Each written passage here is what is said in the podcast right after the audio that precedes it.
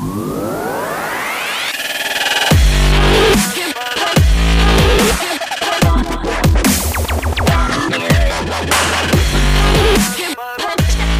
there, what's happening? This is Isai Rodriguez, host of the Dadsplanation podcast, where I cater to the professional working man, 40 and above, who's looking to make positive changes to his health, lose weight, and become stronger overall through simple lifestyle changes. I'm here to share inspiration, tips, and proven lessons that I've personally learned and lived through in my 40 plus years on this beautiful blue planet. So today we'll start the discussion off by talking about the topic stop ignoring this treatable cause of high blood pressure in our first segment. And then we'll move on to our second segment and talk about what you need to know if you can't touch your toes. And before we get into that, if you'd like to continue the conversation, then get on over to podcast.dadsplanation.com slash VIP to get on the VIP Insiders community where I share more entertaining behind the scenes stories, tips, and hacks that'll keep you feeling younger each and every day. That's podcast.dadsplanation.com slash VIP. Again, that's podcast.dadsplanation.com slash VIP. Be in the know starting right now. Also, don't forget to rate me on Apple Podcasts or wherever it is that you're listening to this episode right now. And leave me a nice, fat, juicy five star review and some absolutely beautiful words of why you love the show so much. It really helps me get the word out, and it's honestly the one place where your vote truly matters. And now, let's move into our first segment with healthy conversations. And so, in this week's installment of Healthy Conversations, we're talking about the, a very easily uh, treatable cause of high blood pressure that's um, oftentimes not caught on time or not even uh, tested for. You know what I mean? So, people whose blood pressure is considered, you know, quote unquote, hard to control might have another condition that's, you know, that's the actual reason for this problem. So, a new study highlights uh, another one of these uh, chicken versus the egg, you know, chicken or the egg type of scenario in the whole blood pressure management thing. and what they're saying is that the testing, you know, that testing for a specific disease that's been associated with, uh, you know, this hard to control blood pressure, you know, this this testing isn't even happening, you know, and they're speculating that it's most likely because doctors think it's way too rare of a thing. But here's here's the catch 22 in this whole uh, picture, this whole story is that it is that you know if if more people were actually tested then they say that we'd actually discover that it's not as rare as they're, you know, currently thinking that it actually is. It's kind of like the whole ADD or, you know, ADHD thing of the past or where, um, you know, so oh, first of all, you have to understand that I'm kind of old enough to remember a time when, uh, when kids or even adults, I suppose, you know, that, that were hyperactive or couldn't pay attention for long periods of, uh, of time. I remember remember when these kids would simply be written off as troublemakers or daydreamers. you know, like I remember plain as day because I was one of them and I still am. You know what I mean? I was clinically diagnosed, but that's neither here nor there. But it's kind of the same thing, you know? But but once science caught up, like once once science caught up to them and we started actually testing for these conditions, then suddenly we started noticing that hey, you know, this is actually a lot more common than we like we originally thought of. You know, like this is not what we thought of originally. You know, like this a lot more people have this condition than don't. You know, that's kind of what's um like what's going on here with this blood test. But it's actually a little worse in this case because, according to several doctors, you know, they say that they're all taught in medical school that if a patient has high blood pressure and low levels of potassium in the blood, or if a patient isn't seeing, um, you know, improvements after blood pressure treatment, they say that you should check for what uh, um, a condition that's called primary aldosteronism. So, like, they're being taught this in medical school, but apparently they're not practicing it in the office. Now, I, I don't know. Have any of you been actually tested for this? This uh, primary aldosteronism? Say that three times fast. I had to practice that a bit. But but let, let me know in the comments if you've been tested for this. I, I'm really curious to hear your experiences on this because the study said that again that it's universally taught in medical school how this condition or, or, or better said this disease has been found to be def- like like it, it's been found to be a definitive cause of high blood pressure in some people. So basically they reviewed data. So th- this is what they did. Like they basically reviewed data from military veterans diagnosed with what they refer to as uh, treatment resistant hypertension. So basically basically it's exactly what this sounds like. People that were treated uh, or, or, i should say diagnosed with hypertension then treated but had no positive results from the treatment itself that they received. Now the data they the, the data that they reviewed from a veterans hospital between the years of 2000 and 2017 showed that fewer than 2% of people who should have been evaluated for this uh, this condition the, the primary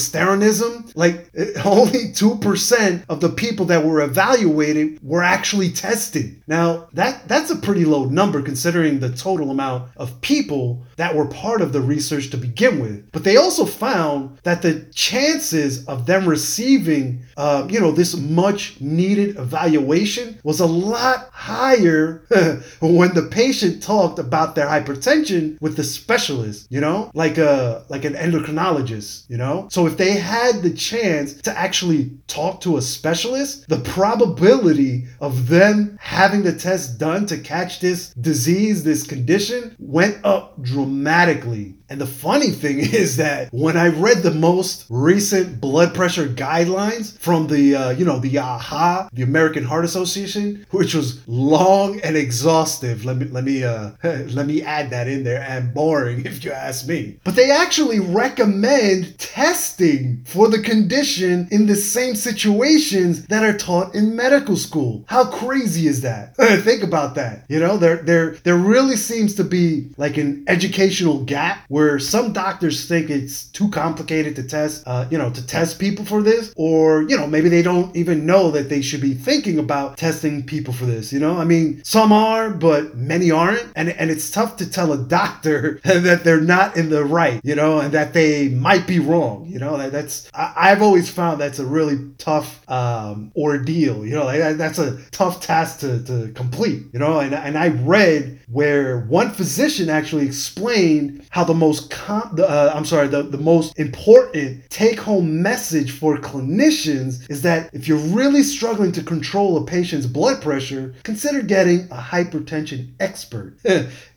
Get them involved, uh, you know, someone who's has, you know, someone who has special training on the topic. That's the golden nugget here. If you're like I'm not I'm not here preaching to doctors that they should do their job better. That's that's not what I'm here for. I'm actually here for you. the professional man 40 and above, you know? But but that's the golden nugget here. If you're struggling with your blood pressure and, and what your doctor's having you do is not working, then get a second opinion, preferably from a specialist, you know? Because listen, you could actually be suffering from this condition and not even know it, which really means that your uncontrolled blood pressure can potentially be putting you at a risk for a stroke or heart attack. Not good, my man. Not good at all. And that's the frustrating part for some of these physicians that actually consider this condition as is that they know that there are effective treatments for this primary aldosteronism. But if no one diagnoses it, it can't be treated, you know? And it's also harder to study when it's so rarely diagnosed. So it's kind of like, you know, we're on this little hamster wheel. They say that, uh, you know, that current estimates suggest that around 20% of people with uncontrolled hypertension, despite taking up to three or more blood pressure medications, may actually be struggling with this relatively treatable disorder. Think about that. Is that you?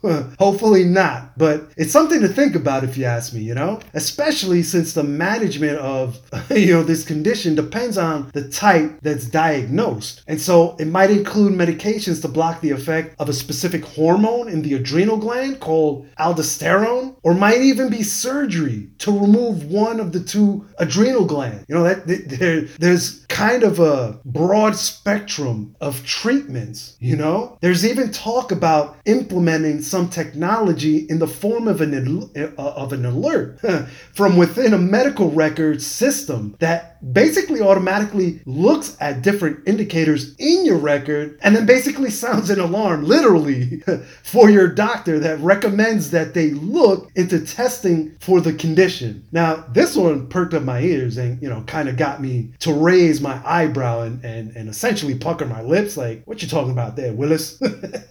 Because as you know, I'm a, me myself by, by trade, uh, I'm an IT professional. And so I'm into all aspects of technology. And so when I heard this and how they were thinking about getting all major electronic medical record companies to implement this, I've got to say that I got a little happy. You know, I got I got a little bit happy. And then my engineering mind starts going crazy, and I start thinking about all the uh, technical parts needed to make that happen, which in actuality wouldn't be too difficult. But I think the hard part would be the whole buy-in uh, portion of this setup, this solution. And by that I mean, you know, everyone from the EMR companies right down to the doctors using them. And, and to be honest with you, I don't think many doctors would appreciate a piece of software telling them how to do their job. But listen, the more you know, the better you'll be. And so, with all that said and done, let's switch gears and move on to our second segment Mighty Man.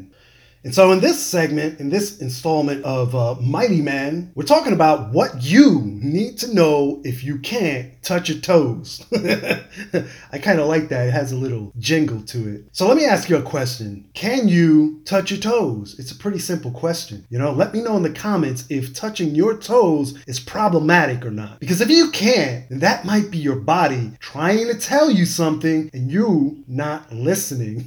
so, if you're an active type of guy, then you most likely set aside some time for aerobic or cardio exercise to improve your heart health. Am I right? you may even carve out a few hours a week for strength training to build or maintain muscle mass, right? Let me know. But how much focus and emphasis are you putting on flexibility training? Let me know in the comments. Drop it down there. Because this is important because even though it's often neglected, improving your flexibility is a critical part of maintaining an overall healthy body. You know, regular stretching can really help improve your posture, uh, you know, relieve muscle tension. It might even reduce your risk of injury, you know? So, how many of you guys remember the old sit and reach test in your elementary school PE class? You know, believe it or not, I can still remember those times. And what I remember who wasn't pretty. It kind of went like this, you know, they, they'd call my name, I'd walk up and sit down next to the, you know, this blue piece of tape that they had laid out on the floor. And I'd adjust myself so that both of my feet were aligned with that, you know, blue tape. Are you guys remembering this? Like, do, do you guys remember that? How flexible were you? Let me tell you that I personally wasn't all that flexible back then. So my flexibility problems started way back in grade school. You know what I mean? And now I've got to say that I was quite the chunky kid, if you know what I mean. they used to call me, you know, quote unquote, husky. Uh, I was considered the husky child. And to this day, I still have some flexibility problems. I mean, over the, uh, granted, over the years, I've gotten better, mostly because I started doing yoga a good 10 years ago now. now that sounds like a long time, but to be honest, it wasn't really consistent. And I, I struggled to reach my toes sometimes during, uh, you know, a yoga section, depending on what I was doing the day before and what time of the day it was, and all, all sorts of things. There'd be times where I'd struggle to touch my toes, but I haven't totally abandoned the whole stretching and the yoga thing. And I urge you to give it a shot and not to give up if you're like me, you know, and, and super tight in the hammies and, and the hip flexors. So if and when you start, take note of your sticking points, you know? For example, like chronically tight hamstrings as I said, you know, or stiff hip flexors, you know, and, and really listen to your body, you know, and if you can't figure out exactly what your hangup is, and these three tips from a physical therapist at Bespoke Treatments in New York City will absolutely help you improve your flexibility and finally allow you or get you to touch your toes. and now, just so that we're on the same page, let's remember that we're using the old sit and reach test from, you know, grade school years. If you've never done this before, it's super simple. you know, like as I explained earlier, um, you know, you just start by sitting down on the floor with your legs stretched out straight in front of you, your feet together, and your hands at your side. Easy peasy, you know? Simple, nothing to it. Now, reach your hands out in front of you and stack them one on top of the other with your palms down. Once you're at that point, then you simply stretch and see how far down your legs you can reach. You might you might be at your knees, you might be at your shins, at your toes, or maybe even past your toes, who knows? And if you're actually past your toes, then your flexibility is pretty damn good. if you're a good 6 inches or more past your toes, then you're you're doing really good. Personally, I'm barely at my toes at this point, which for me is actually really good because just a few years back, I wasn't even able to reach past my shins on a good day, you know. But here's what I here's what to keep an eye out when you're you know when you're doing these assessments on yourself. And le- and let me jump in here again real quick and just say that you can actually do this test standing up too. You don't have to be sitting down on the floor if you don't you know if you if you prefer not to if you if you'd rather not be on the floor. You know what I mean? Here's what to keep in mind or or you know to keep an eye out for and what your body is trying to tell you. First, if you feel tugging in the back of your legs, then this is a good indicator that you might have weak hamstrings. you know, so so sometimes uh, weakness in the body can be misunderstood or misinterpreted as poor flexibility. But in actuality, feeling a tugging sensation or tightness in the back of your legs as you, you know, reach for your toes, that may actually be a sign of weak hamstrings and not a lack of flexibility, to be honest with you. So, adding hamstring stretching exercise can go a long way to helping you improve your range of motion. so, loaded mobility and strengthening exercise can really help you achieve that long lasting change in your flexibility that you're looking for. And it can also decrease the sensations of tightness in your hammies. Now, one exercise to try in the gym is the Romanian deadlift, or as it's more commonly referred to uh, by the trainers at the gym as uh, RDLs. And, uh, you know, throughout the majority of this exercise, your hamstrings lengthen to lift the weight. And so as a result, your hamstrings stay under tension longer, which strengthens them, you know, builds them up, gives them character. and don't forget to foam roll after you work out, because foam rolling your hamstrings and legs in general can really help promote that blood flow, uh, you know, to the muscles, which can then promote relaxation and flexibility in your muscles. And what you should do is you want to try to set aside 60 to 90 seconds of foam rolling for your hamstrings after you exercise. Nothing, you know, nothing major, just, you know, 60 to 90 seconds. You just want to give it a quick roll through to get that fresh blood into your hamstrings after the workout. Again, to promote that flexibility, to promote that muscle relaxation, and to release the tension. You know, simple as that. So here's how you actually do a good RDL or a Romanian deadlift, as as it's known. So first, you stand with your legs at about hip width apart. You can either, uh, you know, you can either hold a pair of dumbbells at your sides, or uh, you know, a barbell in front of you if, if that's easier or better or more comfortable. If you're going with the barbell, then make sure to grip the bar with your hands at about shoulder width apart. Once you have that comfortable grip, again, either on the barbell with a shoulder width grip or uh, dumbbells at your sides, then shoot your hips back and bend your knees ever so slightly as you hinge forward. You know, this is not a traditional deadlift where you're powerlifting directly from the floor. You know, it's more of a weighted hinge exercise with a slight bend in your knees, you know, and keeping your back as flat as possible. Now, from your standing position, which is also the, you know, the starting position, FYI, gently lower the weight toward the ground and, and, you know, keeping it close to your body. So you want to gently lower, you know, the weight as you hinge a bit at the uh, in your back and bend just a little in your knees. And as you lower the weight, you don't want to go any further than about, you know, the halfway point of your shins.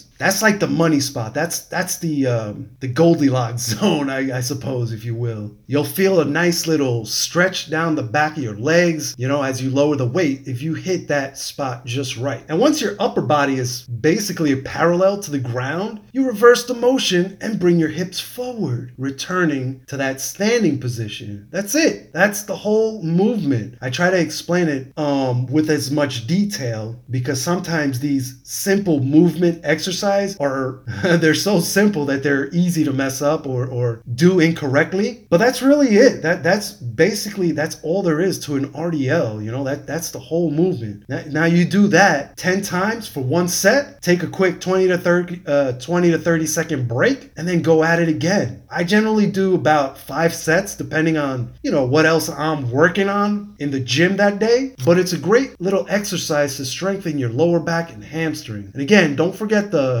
the lovely foam roller really releases the tension in, in those um, you know those back muscles and, and the hamstrings. So moving on to the next tip, what if you feel tightness in your hips? Think about it. You're going through the assessment and you feel tightness in your hips. Well, then you might have tight hip flexors, my friend. no surprise there, right? And if you're not already overwhelmed by all the reasons why sitting for hours isn't healthy for you, and here's another one tight hips, baby. your hip flexors, um, you know, this group of muscles that at the front of your hips, they adapt to being in a shortened position after spending, you know, long periods of time just sitting there. So, like me, I have a lot of, uh, I have a lot of tightness in my hips because I'm, like I said, I'm a, I'm in the uh, IT field. I'm always on the computer. I'm always sitting down. And those hip flexors, that's that's a problem area for me. And when they're chronically shortened, like I said, from a desk job, then your hip flexors pull on your pelvis. And that causes your pelvis to tip forward. And this forward tilt is also known as an anterior pelvic tilt. this pelvic tilt then places tension on your hamstrings even before you begin to reach for your toes. So go think about, you know, keep that in mind. Now, I don't think I have to tell you that that doesn't leave much room for stretching if your hamstrings are already at their limit. You know what I mean? So if at all possible, you should you want to stand up and move around throughout the day for at least a few quick minutes here and there. Like literally set an alarm on your phone or fitness tracker, you know, your Fitbit or whatever you have if you have to, so that it reminds reminds you to stand up every hour or so. Or maybe even consider investing in a standing desk to give your hip flexors a chance to stretch to, to a more natural position. And while we're talking about stretching, Make sure to stretch your hip flexors properly. That's always the key is that properly. Even a, si- a simple kneeling hip flexor stretch is a good way to maintain that mobility through the uh, you know through your hips. And these are really super simple to do. All you have to do is kneel on the ground with your right leg out in front of you you know, bent at a uh, 90 degrees. Then place the left knee on the ground for support, you know, easy peasy. Right foot out in front of you, bent at a 90 degree, left knee on the ground for support. Then tuck your hips slightly and begin to lean into your right knee. You should feel a nice little stretch along the front of your left hip. You know, sit on that. Sit on it for about 30 seconds, then switch sides. Easy peasy. Man, just thinking about this, I want to do it right now.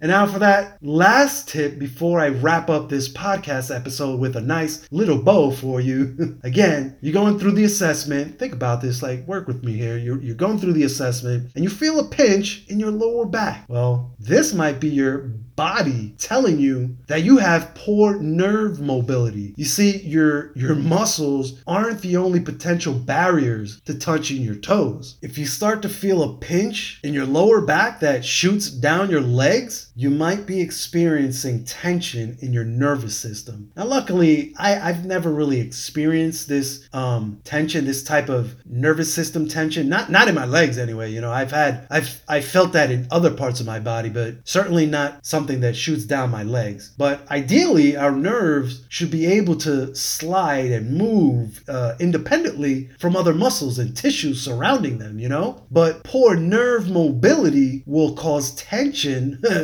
during an otherwise innocent movement. You know, and it'll most likely start in your lower back or in the back of your legs. So a mobility exercise like an active hamstring stretch can really help release this tension. Another thing to keep in mind when it comes to your sciatica nerve is your posture.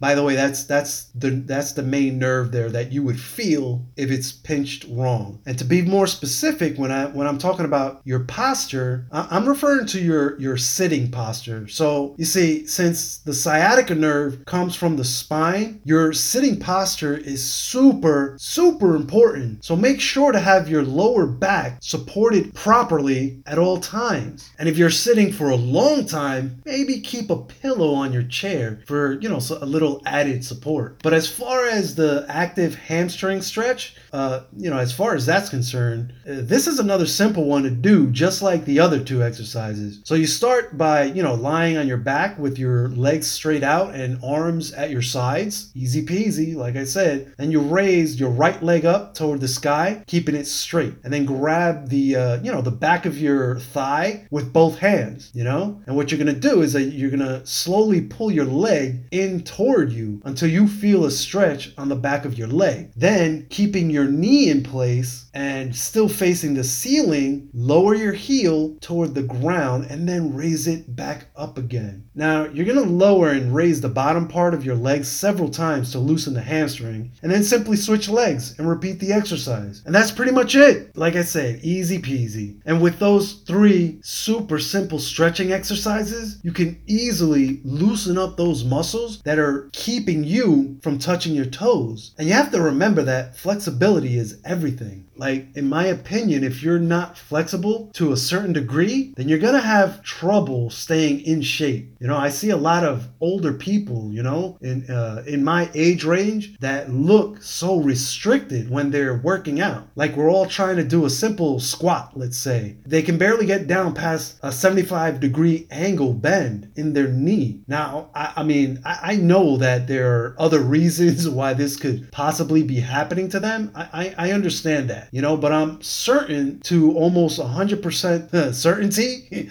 that if they added some simple stretching routines to their day, they'd get so much more out of their workouts you know, like I'm a big proponent of yoga, and it's because yoga has literally changed my life. No lie. You know, I used to be one of those stiff, no bend at the knee type of people, but then a wise man told me once, he said, uh, and I'm paraphrasing here, I, I don't remember exactly how it goes, it just came to me. He, he, he says, I'm in super great shape, not because I can do 50 push ups, not because I can do 100 pull ups. I'm in great shape because I do yoga yoga has allowed me to reach my full potential. Now, again, this is me paraphrasing this because I can't remember off the top of my head the exact quote, but you know that that was more or less what he said. Um, it was a great one. when I heard that, like I, I muscled through the workout, and right at the end he says that, and, and I just like it just hit me like a ton of bricks, you know. So actually, bonus points for anyone who drops the name of the person who said this down in the comments. I, I'd like to know if if this makes makes sense to you. Like,